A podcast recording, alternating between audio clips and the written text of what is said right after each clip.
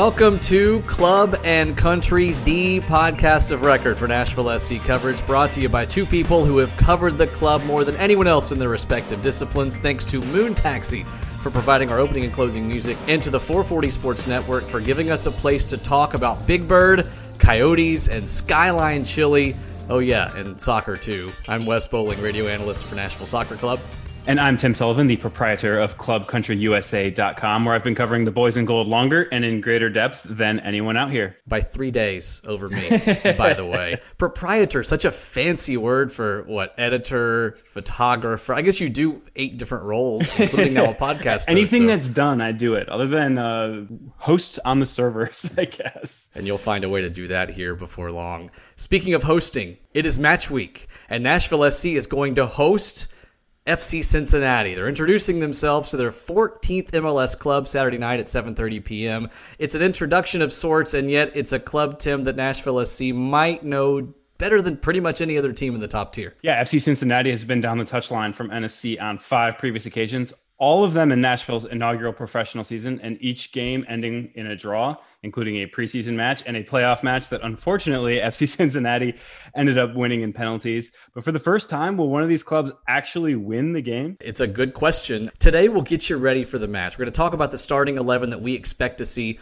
on the pitch. We'll recap the preseason that barely was. And most importantly, and the reason many of you are tuning in tonight, it's not to hear from us. It's to hear from a guest who's going to take us deep inside the club's preparations for its second season. What do counting cards and Shane Battier have to do with year two of Nashville SC's season? We're about to find out from a guy everyone wants to hear from this time of year. We are extremely pleased to welcome our good friend, Nashville SC General Manager Mike Jacobs, to the show this week. We will hit all the important topics and maybe even get to a little bit of soccer while we're at it. Just a little bit. There is a lot to cover. We're going to enjoy that enlightening conversation with Mike Jacobs that might just transform your view of Nashville SC's approach to its sophomore season. After that, we'll dive into a discussion of the starting 11 against Cincinnati. But first, it's time for our early shout. The big news coming out Monday Nashville SC manager Gary Smith has received a contract extension. He's the only manager Nashville SC's ever had in his professional era, and he just signed that extension that'll take him under contract through 2023. He earns the reward after taking the club all the way to the MLS Cup quarterfinals. CEO Ian Ayres said Monday he likes that Gary laughs at his jokes, but that wasn't the main reason the club offered him an extension whether you're managing or coaching a soccer team or whether it's your own family, you know, everybody, your kids all need a different thing. Some need an arm around the shoulder, some need a kick in the butt sometimes. And I think that's the same with players. And I think when you have a coach who kind of understands that and has a different approach for different personalities and different people, but then still has the ability to bring that group together. I think that's a huge asset. Probably for me, the one that stood out the most, apart from obviously being great at getting results out of out of the team. But but that for me was the strongest point. Tim, it's our understanding that Gary was previously under contract through the end of this season. So it's a two year show of faith from the club. The question I'll ask you do you think he's earned it? Yeah, I do think he's earned it. I think when you look at what the results on the field have been, uh, you can't argue against it that much, whether that's through the two years of USL, especially when you look at the growth from the first year to the second year. But you also have to kind of say it's a little bit of a risk from the club. I think they're hitching their wagon to a guy who's a winner who doesn't always do it in a sexy way. You can still sell tickets and attract fans if you play an attractive game and don't win. It's a little bit harder if the wins kind of dry up a little bit and you're not playing the most attractive brand of soccer to continue justifying that. And I, I think most Nashville fans have come around to the Gary Smith style of play, but certainly if the wins stop coming, maybe it is something that that fans will say, "Hey, what's this extension business about?" I agree that Gary Smith has clearly earned the extension. I, will go a step further and say I think he should have been a finalist for Coach of the Year last season over Greg Vanney, the Toronto FC manager. Now, Jim Curtin, Oscar Pareja were always going to be the runaway favorites mm-hmm. to win that award. I have no problem with that. But to take a first year expansion club for only the sixth time in MLS history to the playoffs. Uh, Gary Smith has won or drawn 73% of his matches for Nashville in all competitions. He's never lost a league match by more than two goals. He's been stable. And stability, I think, is what Nashville really wanted in year one. Now their objective is to move to aggression. You asked a really good question of Gary Smith today. Why don't you summarize, if you will, like what your question was for him, and then we'll play his answer. Yeah, my question was essentially now that he has a contract extension in the bag, now that he knows that his future is secure for a couple years uh, going forward here, what does he feel like he has the opportunity to do in terms of personal growth and what ways is he interested in growing personally? It was a very interesting one, Tim. And it made me think a little bit. If you're not growing, if you're not evolving with, uh, you know, the way that the game moves, trends, um, you know, in new, in, innovative ways of trying to get the very best out of players and, and, and working in new environments, then you, you just get left behind. And, you know, I've certainly tried in, in the last, what was it, 10 years or more since Colorado, which I think everyone forgets was my first head coaching job. And there were a lot of things when I took that role on that I did then that you know in many ways I, I look back on and w- would would question now. But I was ten or eleven years younger. I certainly had my own ideas and and, uh, and and thoughts on how things should be done. I had a little bit more hair then as well, which I think gave me a little bit more confidence. Those challenges that you go through in life, you know, it it helps smooth out and round off certain, uh, you know, maybe edges that, that, that I had in, in my personality. I think it gives you a better perspective of, of how you're going to be successful. And there's no two ways about it. Uh, I feel that the more new and improved Gary Smith, if you like, is, is a better person for it. Tim, when you asked him that question, you prefaced it with the qualifier that it's not normally the type of question you ask. As we've already covered, you've asked Gary more questions in this media market than anybody else. What led you to ask the question, and what did you think about his, I think, pretty introspective answer? Yeah, I think part of the reason that I, I thought it was an interesting question to ask at the time is because I don't ask it a whole lot. And, and people don't ask him to kind of have that sort of introspective thought very often. It's something that I think, you know, we, we have observed that Gary is an incredibly bright guy. I think uh, from like from an academic perspective, he's a lot smarter than m- many people might give him credit for. Mm-hmm. And I think people like that relish the opportunity to kind of have a little bit of a thought problem to, to, to, figure out and and to kind of think a little bit more deeply past the why did you use a, a four two three one formation in this situation? Um, who's who's going to be your starting striker on Saturday?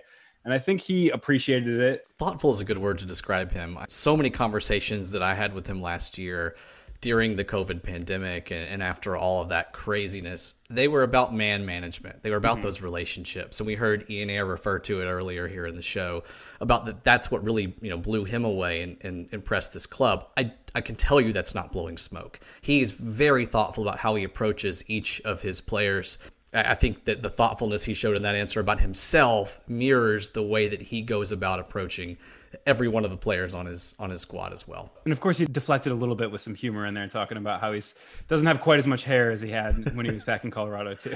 if you see the picture of him holding the MLS Cup, he didn't have a whole lot then, but he did have a little. bit. Moving on to another early shout, Nashville SC has traded for a young prospect. Dylan Nealis is coming to town, and the only tie he previously had to Nashville was that he was the third pick of the MLS Super Draft in Nashville's inaugural season. Nashville took Jack Maher with the second pick. So Maher and Nealis, the two players picked directly ahead of Daryl Dike, who's now auditioning for the English Premier League, both on the same team. He's a second year player. Tim, you wrote about Nealis on the website.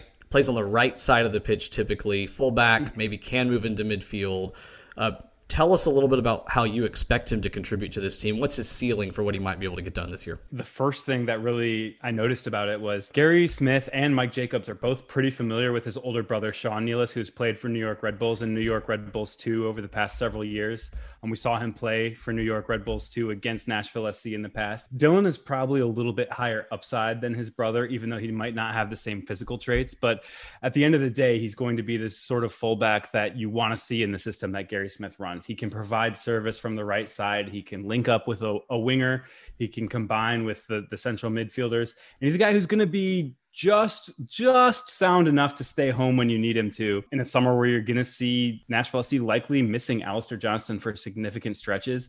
He's a nice guy to plug in there, and especially when you take into account that Nashville didn't have to give up a ton to get him because Inter Miami was looking to unload. They're kind of going a little bit for that uh, championship pedigree. that that would be the English League championship, not uh, championship winning pedigree. Shawcross, Gibbs, yeah. yeah. So so it's something that that they saw an opportunity to find a, an undervalued asset and pick it up. I, I wonder if that'll become a theme later in the show. Oh, just maybe, just maybe. One hundred seventy-five thousand dollars in general allocation money, mm-hmm. the price tag, fifty thousand potential more in performance-based incentives. Importantly, they still have a whole healthy chunk of that mm-hmm. allocation mm-hmm. money left to make a move based on how they see fit. And again, teasing that interview with Mike Jacobs, we asked him about his approach to managing that kind of surplus cash. More unfortunate news another cancellation of a preseason match. The team that is uh, often unfairly accused of parking the bus. had a team cancel because it couldn't get its bus unparked. Birmingham Legion with bus trouble had a flat tire, didn't make it up for the friendly that was going to be a dress rehearsal Saturday at Nissan Stadium for the opener a week later. Something we talked about in the previous show, is it concerning to you that Nashville will go in having played two of its six scheduled preseason friendlies? I think the main thing that I worry about is not how many preseason friendlies they get. As I mentioned last week, most teams have had at least a couple of their slated games canceled.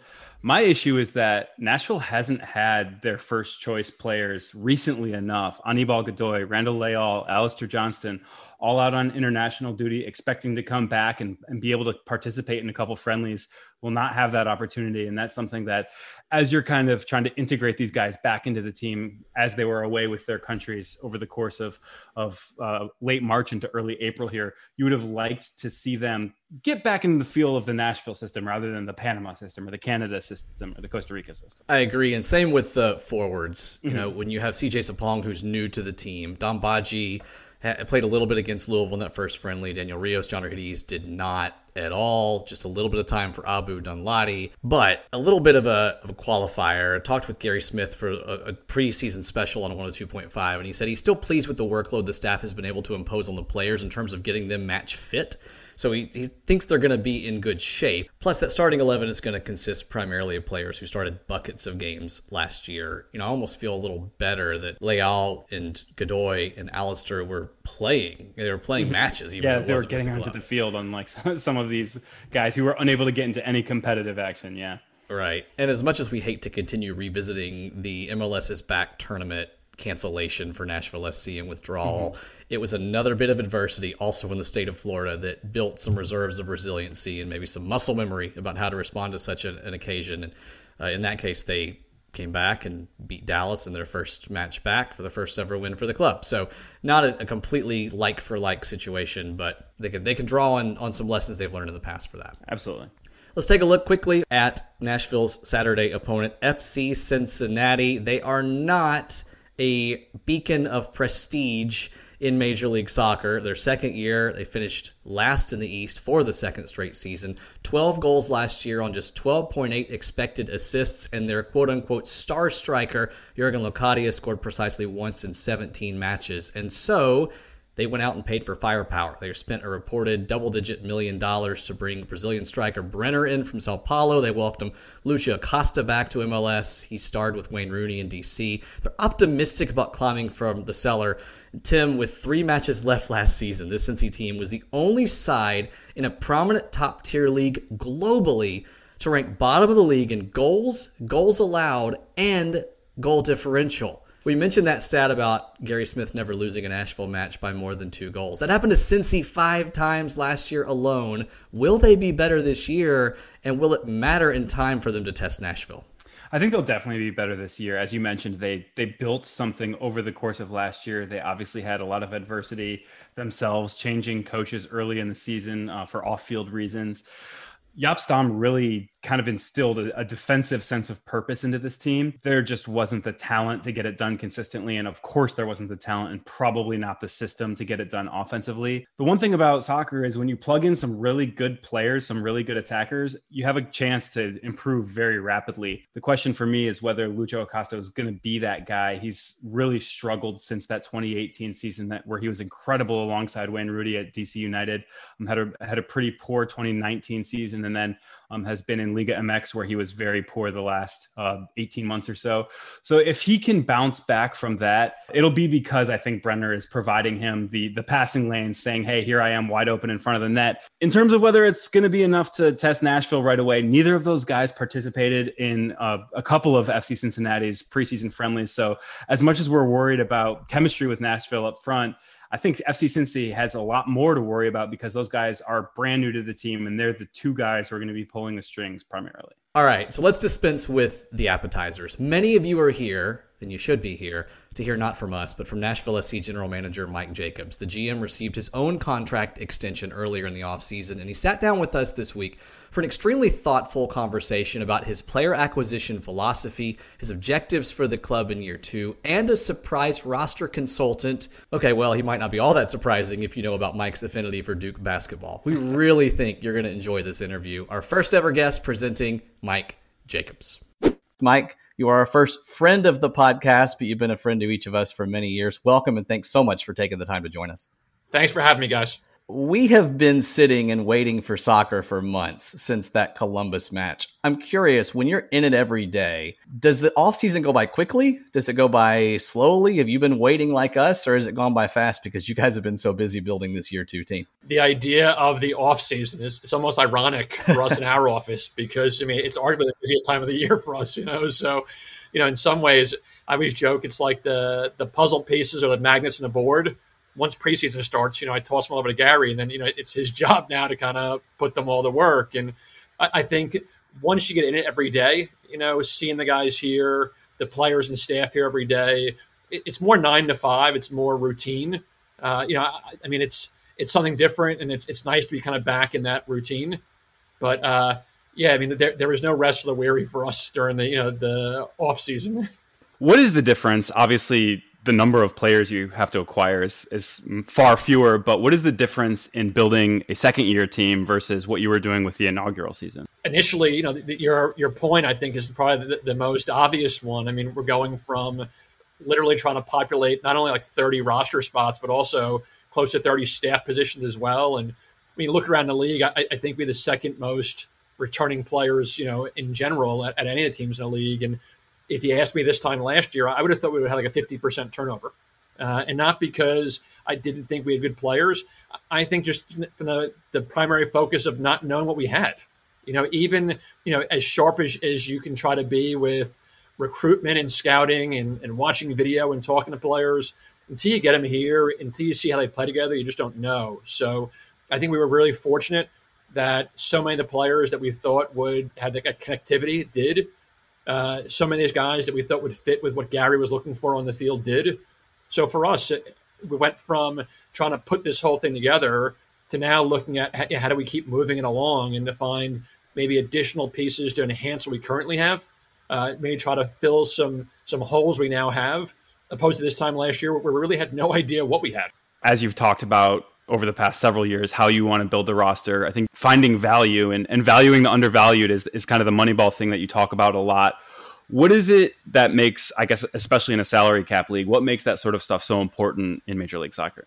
Look, you guys know definitely would consider myself a moneyball theorist, but I, I think uh, like that that that moniker gets thrown around sometimes, and I think it's out of context. And whether it's because of a movie or a book or you know people's notion that Moneyball means you're cheap or you don't spend. It's exactly Tim as you described it. I know mm-hmm. we've had several talks about this over the years. I mean, it's it's acquiring the undervalued, and and the reality is in a salary cap league, it's just not possible to pay everyone the same. It's not possible to have you know 15 DPS. We're not League MX, you know, like. Uh, you know, so the reality is, I mean, I used to say this when we were in Kansas City. I thought for every DP you have, you need to have like, you know, anywhere from, you know, one to three key contributors making a hundred or less. And I, I think maybe the way the caps evolved, maybe it's 200 or less now. But the reality is, it's just not possible to stretch your money, you know, and try to have X number of DP or TAM players because you won't be able to fill the starting lineup. So, you know, again, you know, for every, you know, Hany Mukhtar who's a DP, you know, the, you know, the, the success of our team hinges on, on, the likes of guys last year like Dave Romney before he got a new deal, you know, or draft picks like Alistair Johnston.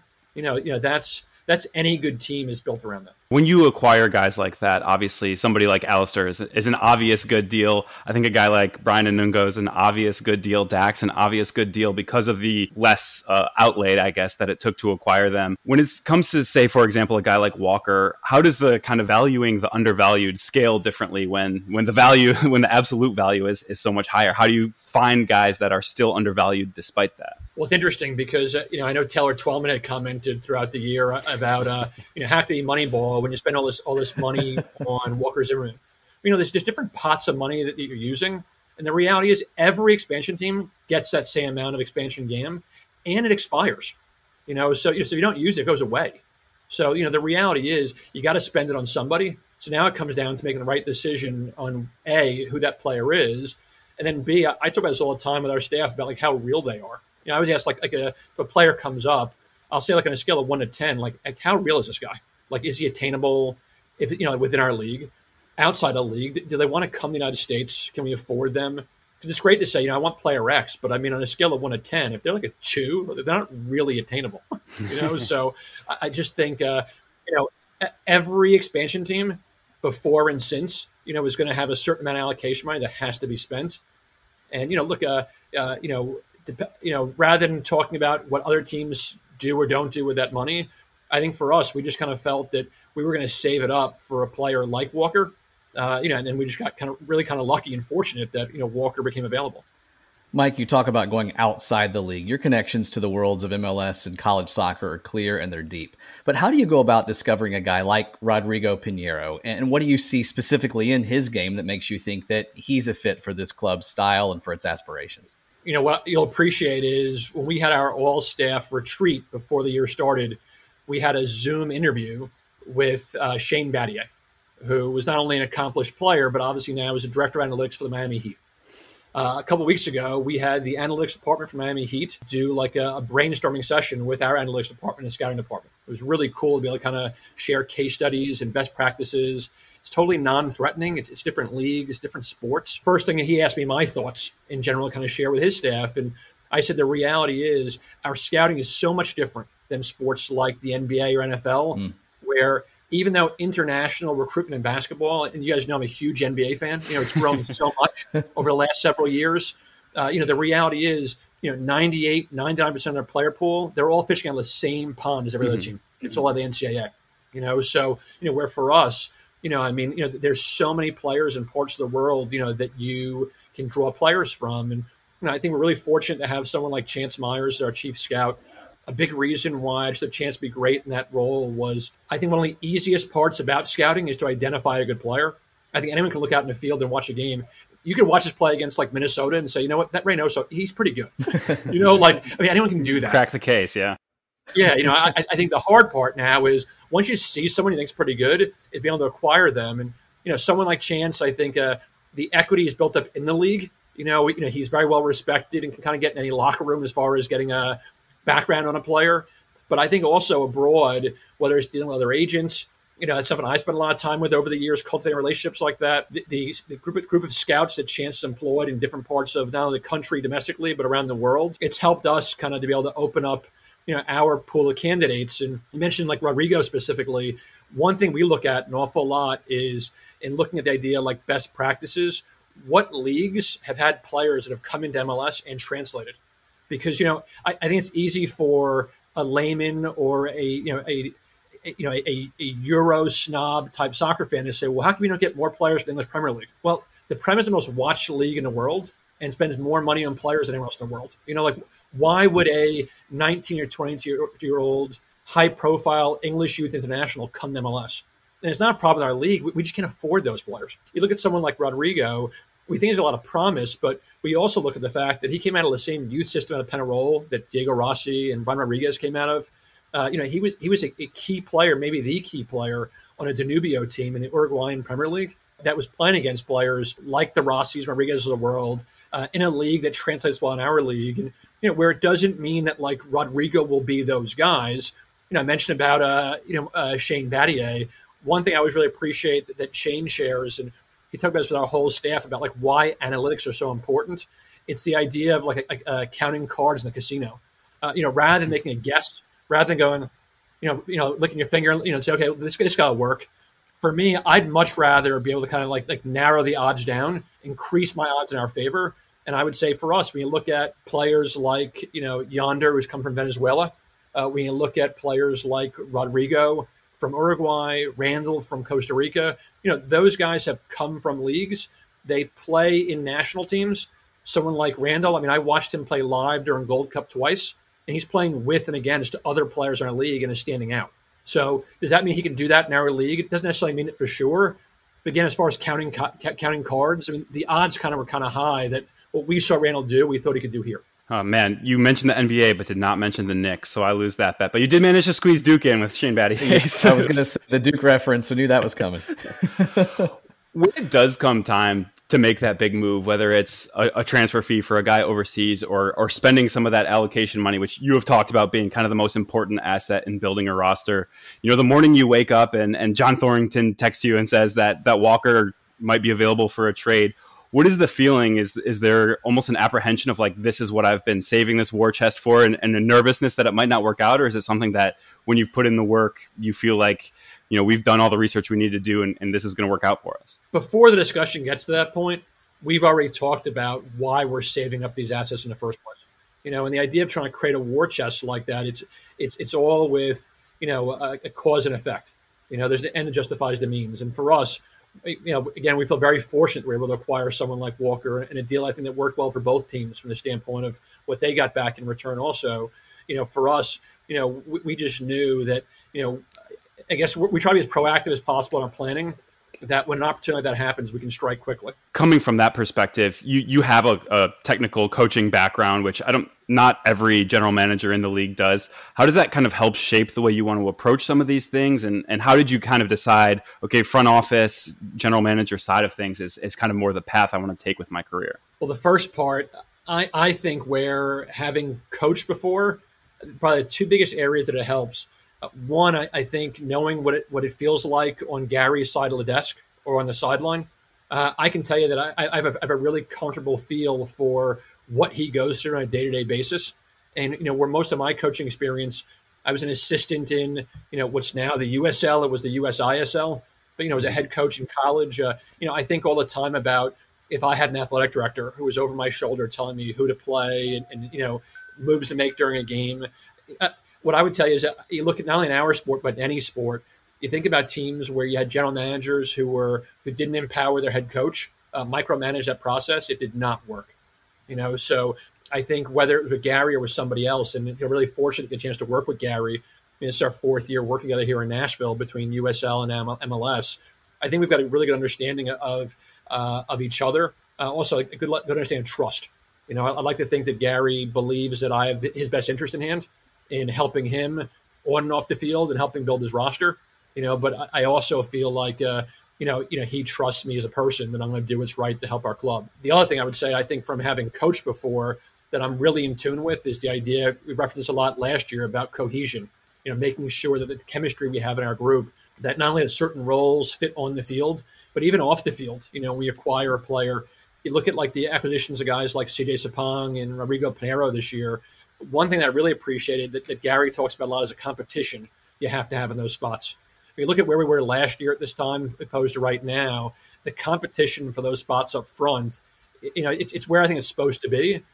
What I would say, maybe as a former coach, I think all the time about like, well, how do guys react and respond if they're not in a team? And you know, I, I do think part of it is well, it's their job to deal with that and to put themselves positioned to you know to win a spot in a team. But I also think I'm very in tune with like how these things relate to the locker room and making sure that that chemistry cohesion is not only on the field but off the field as well. Mike, last year this time we asked you a pretty pointed question. In year one of the expansion experiment, what does success look like? And you told us when there are two clubs on the pitch and we're one of them, we don't want a, an impartial observer to know who's the expansion team and who's not. No differentiation. well, mission accomplished. Even the harshest critics, the park the bus crowd, if you will, would have to admit it was a resounding success. The club went further than I think many outside of the front office expected. So we're going to ask you that same question again. Now that you have broken the mold a bit and set your own playbook for how an expansion team can operate, how do you define success in year two? So I was really surly, I think, with, with that group and primarily national media toward the end of the season last year. And I think the biggest reason why you know it, it, bothered me so much was it wasn't there being critical. I, I, think for the first time, a lot of them were kind of like, "Hey, you guys are pretty good," you know. So my response was, you know, we're the same team been all along. You just didn't acknowledge that. Yeah. You know, you chose to look at other teams or not give us the I don't know the credit. You know, I, I think the appreciation of what was being built and you know what I would say. I, I think there's ambition and then there's objectives. The idea of our ambition being to win MLS Cup I, have to be honest with you. Look, I, I mentioned before my, my, own coaching background. I've been involved coaching and I'm in now uh, at the collegiate level, professional level, amateur level. I've never met anybody who didn't care if they won or lost when they were playing or coaching. Uh, didn't want to win the whole thing. So I think it'd be, I think probably disappoint fans and be kind of naive if I said that, that that wasn't our ambition was to win everything. You know, but the reality is, I mean, our objectives, I think, is to keep getting better and improving. And that isn't to be vanilla, but the fact of the matter is there's only so many things we can control. And the, the, the hardest part about going from, Timmy asked a question earlier about going from being a coach to what I'm doing now. Mm-hmm. Years ago when I was coaching, I would go over to the UK in the off season and I would try to watch teams train and I would watch youth teams and academies. I'd watch, you know, Premier League teams, you know, the practices. And I always thought I loved coaching. I think over time I came to appreciate, I think I liked coaching. I, I loved building teams. I love thinking about how pieces fit together. Uh, being an engineer of sport, I, I love that. You know, uh, but you know, I, I reference that because I, I, think you know you keep trying to improve and enhance what you have. But you know, even if we, you know, it's possible we can gain more points this year and not make the playoffs. You know, it, it's possible we can average more points per game, score more goals, and, and not make the playoffs. You know, so the, the hardest part about going from coaching where you're on the line to sitting in a box or a suite is when a game kicks off, uh, you have no control of what happens. You know, it makes you know like there is no walkie-talkie between Gary and I. I don't send signals down from the box. You know, like I empower and trust him match day. He runs our team. You know, so uh, you know when you hit the playoffs, it's kind of like a flip of a coin. And that's not to be derogatory to our team or our players, but you know, when I worked at Duke University in 2004, we went to the College Cup, and uh, you know, Tim, for your drinking game, I mentioned Duke again, so there you go again. You know, uh, uh, but you know, uh, before the NCAA tournament started, Coach Rennie said you have to be lucky to win a tournament. And I and I was I, I was taken aback. So I'm like, we don't need luck. You know, we're a great team. And you know, he's like, I'm not taking it away from our players. He goes, on a day, are people healthy? What's the weather like? Are you home or away? What are the refereeing like? I mean, you guys have seen it where a game changes, and you know, on, on a you know on a flip of a coin. So mm-hmm. I kind of feel like once you get into the playoffs, it's house money, and you kind of take what happens on a day. You know, I think we were extremely fortunate to knock off Miami in a playing game, and you know, to be able to have that success on the road against Toronto. But you could also say in some cases maybe we were unlucky against Columbus, you know, to go to extra time and to lose against the eventual MLS Cup champions. And some of those things, you know, once, you know, as being cliche about on the day or, you know, whatever, any given Sunday, you know, like, uh, you know, the, the hope is, you know, we put ourselves in a position that, you know, we, we keep enhancing our group. And, you know, the hope for me is each year I want us to be competitive and be pursuing a playoff spot, knowing that once you get in there, kind of anything goes. You know, so I kind of feel like, uh, you know, by the end of the season, if we're talking like this, if you look at the line and we're somewhere around it, whether above it or below it, you know, we're contention, like striking distance. I, I think it's a good season, and I think for any team that's in its second year MLS, for any team that you know, that, that look at where we are compared to our peers, and you know, some of the, the benchmarking that you can look at to compare teams. I, I think for a club like us to be constantly in striking distance, making the playoffs, to get in there and take our shot when it happens, I think a great season. Because of that, you know, I guess people might say that you overachieved a little bit by taking it to extra time against Columbus in the conference semifinals. Does that raise the bar?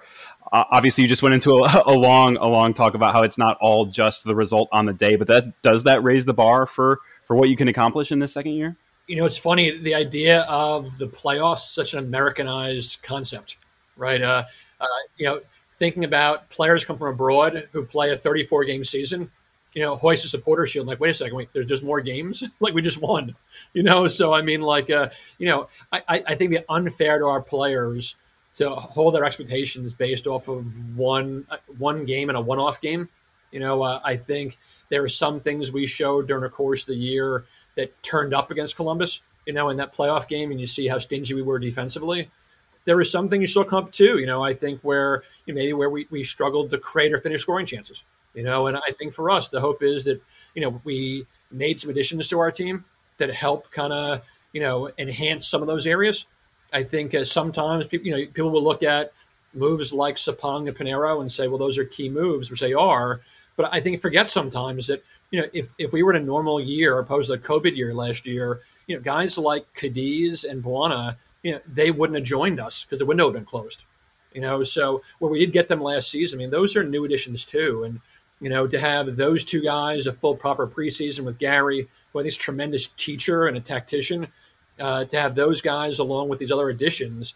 Think the hope is that we've enhanced areas maybe to help us when we do get to Tim to that one-off type game, mm-hmm. you know, to I- increase our odds, to again to help us as we're counting cards. Mike, final question. This is another abnormal year, uh, not because of the pandemic, let's hope, but because of Olympics and World Cup qualifying and Gold Cup and Nations League and so many outside competitions. More variables that require a little bit of, of luck, I suppose, to stay healthy and uh, and use that depth to put yourself in a position at the end. I guess how how did you build this team with?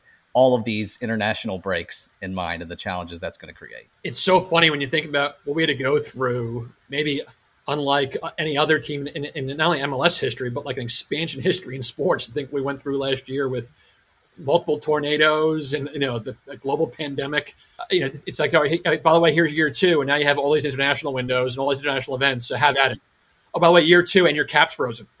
you know, have at it. You know, so you know, for us, you know, we went into 20, knowing that 21 was going to be an odd year like that, hoping that we've got enough depth to absorb, you know, key internationals like Randall Leal for Costa Rica and Anibal Godoy for Panama, Walker Zimmerman for the U.S.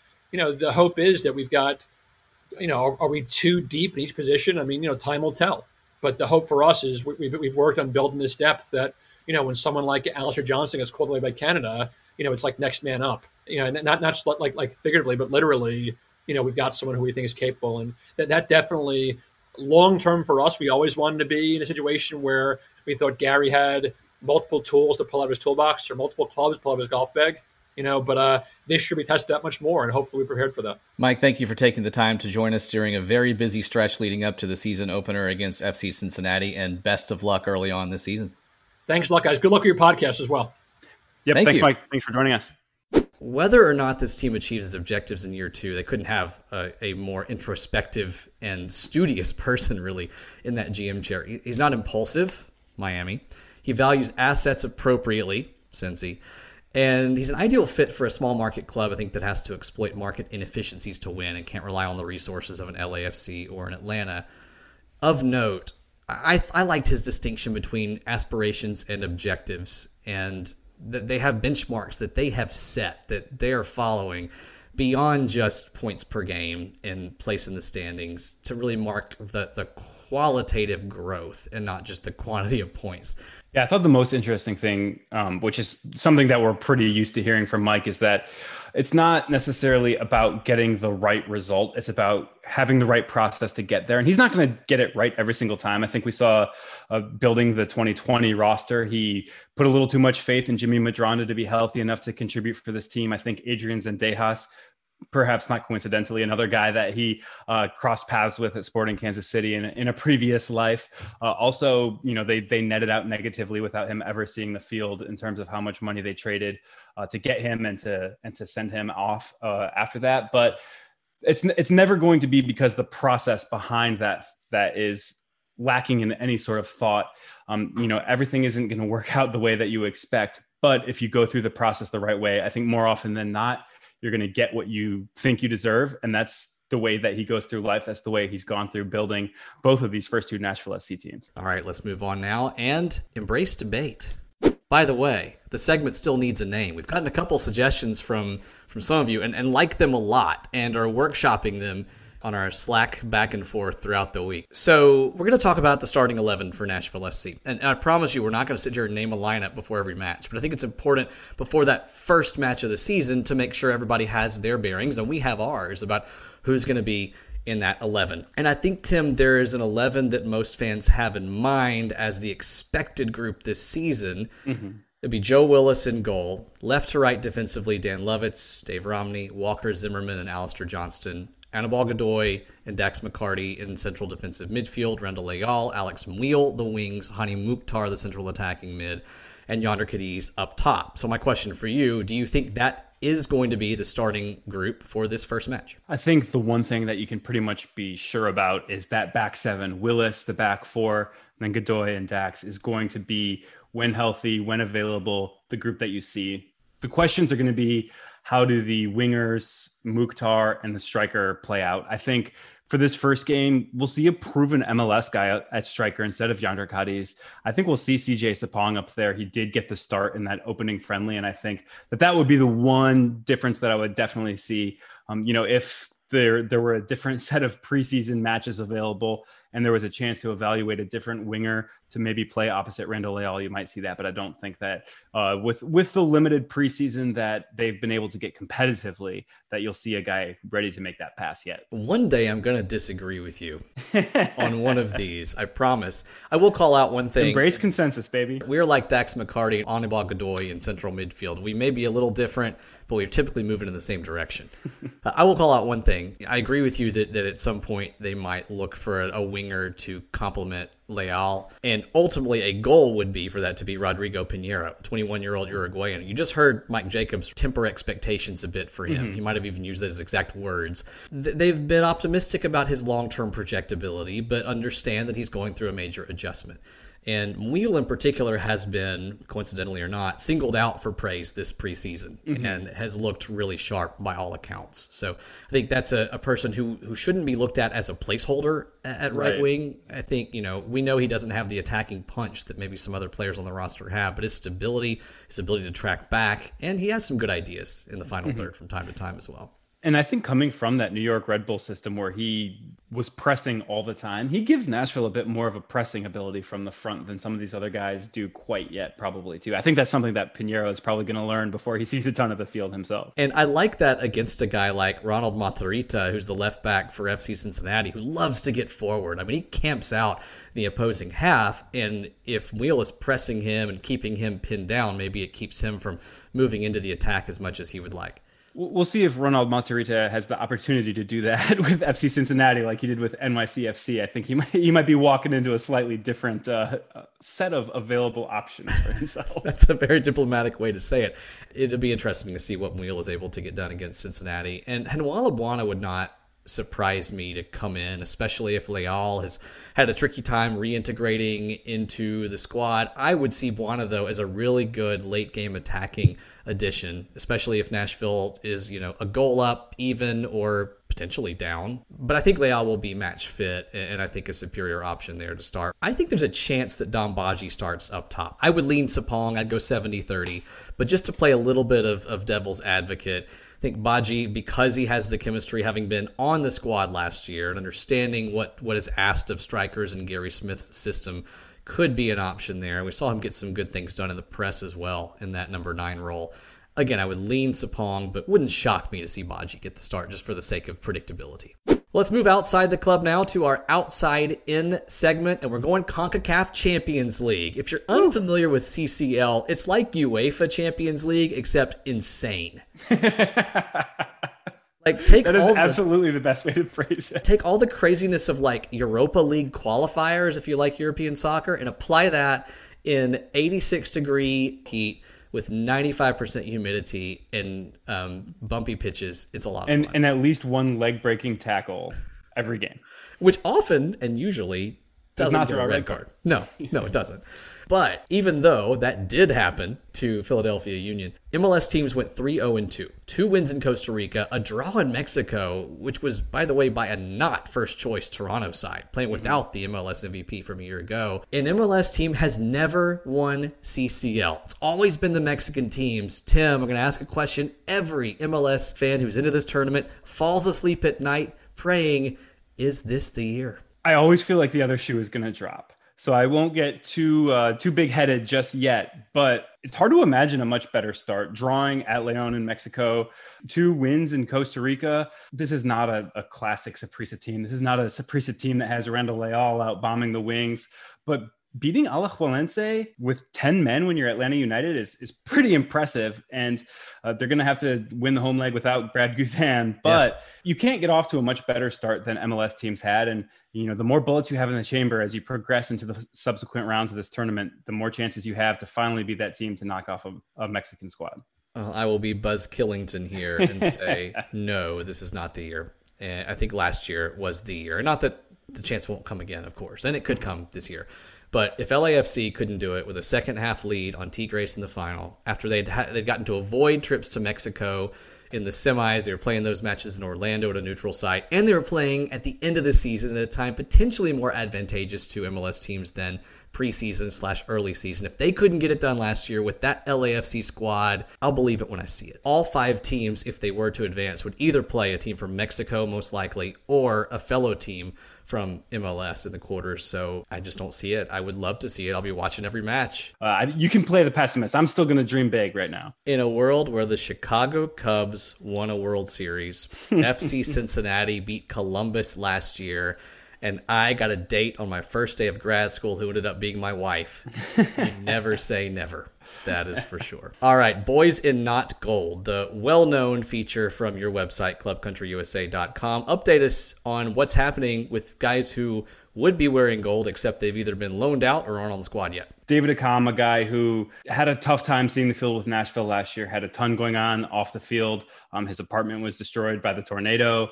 Um, his wife had a baby. He's been loaned to Hammarby in Sweden. He scored in his first appearance for for Hammarby in the uh, Swedish Cup. The Swedish Allsvenskan, the domestic league, starts this week. I expect that he will be pretty much a lock starter for for Hammarby. Now, my question is: Is there a level of performance that sees him end up back with Nashville at the end of his loan? I don't think that is likely, but I think there's a really good chance that he continues to perform well and, and you know sets himself up for maybe another big move, staying within Europe or maybe even heading back to Africa uh, after he's made a, a, bit of coin in the European leagues there too. The other guy I really want to talk about is Sondre Norheim. He's a defender from Syracuse University. He's a guy who was drafted by Nashville SC in the super draft this January.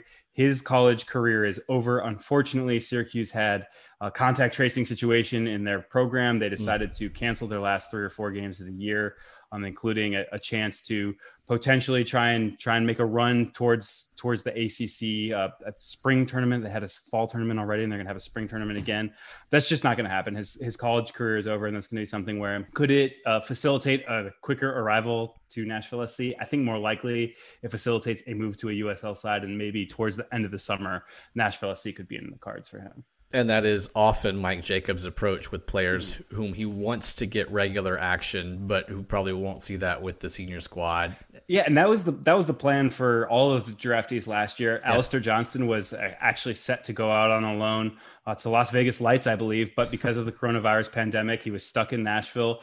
Trained really hard and earned a starting job for an MLS team. So uh, even even a guy who had a good shout for MLS Rookie of the Year uh, was planned as a USL guy last year. So it's a pretty interesting thing. If you think a guy who who maybe doesn't have necessarily that that quick trajectory probably stays with USL this summer. Nashville SC not the only local soccer club playing. Got three teams here in the 615. Yeah, the UPSL, which is one of the uh, USA Soccer, so it's not a professional league. It's one of the, the amateur leagues run by USA Soccer, is uh, underway. The Mid South Conference Expedition Premier Division has three teams from Nashville. Uh, Music City SC is off to a 3 0 0 start.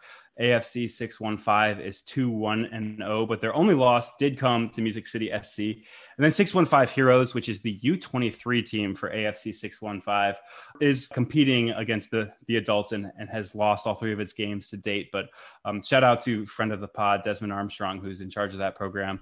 A really good dude, a former U.S. men's national team player. But um, best of luck to those guys as they continue their seasons, all three teams if you thought you were just getting Nashville SC coverage, you're mostly right, but you're going to get a little more. And next, we're going to go to our final whistle.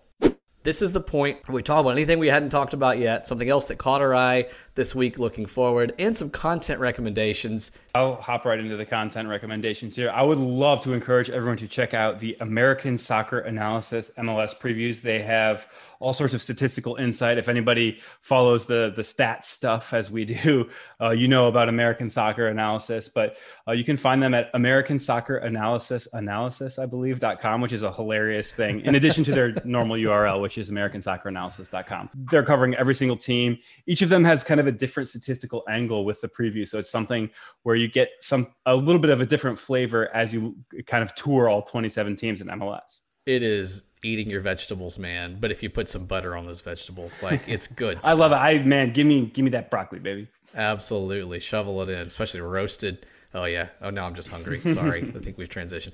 I've got a couple. I've got a, a soccer recommendation and a non-soccer. The soccer recommendation is a book called 1312 Among the Ultras. If we do nothing else besides inform you of Nashville SC soccer, which is our you know primary mission here, we would love to link soccer with culture, with history, with you know socio-economic. Like there's so much there. Soccer is a window to the world, and 1312 is a tremendous example of that. The writer James Montague embeds himself with soccer ultras from Boca Juniors to Peñarol. Shout out to Rodrigo Piñeiro's squad in which he grew up to the Balkans, to pretty much everywhere. He goes in, in depth in Italy with several different supporters groups.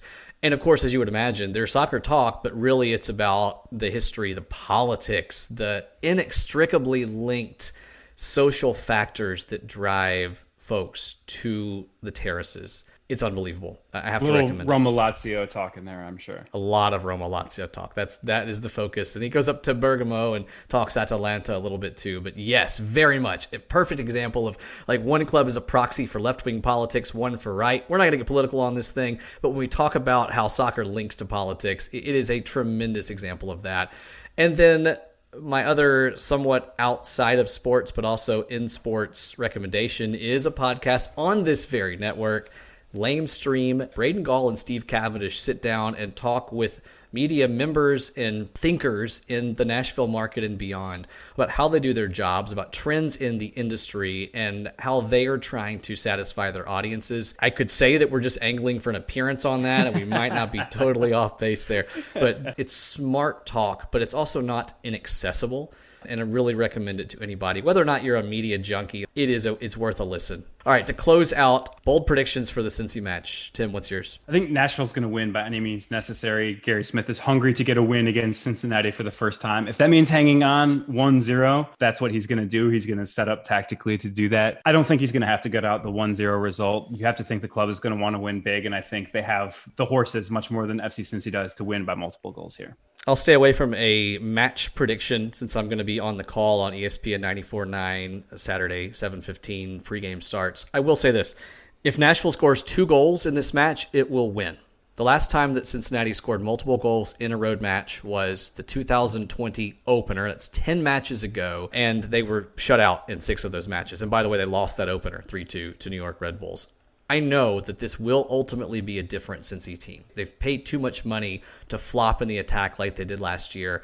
They will struggle to put goals on the score sheet early this season, though, as mm-hmm. they adapt. And I think Nashville's catching them at a, at a good time to start the season. I don't think this is going to be a miserable team. I think they might improve and just be kind of bad. we will see. Tim, this was fun. Yeah, absolutely. Thanks everyone for listening. Thank you, and we will be back next Tuesday. In the meantime, don't forget rate, review, subscribe, retweet. Tell a friend, heck, tell five friends, especially because you know we're going to have other guests on. I don't know if anybody's going to equal the quality of Mike Jacobs, but we're darn sure going to try. Thanks to Mike for joining us. Thanks to Braden and the 440 Sports Network for hosting. We will see you next time.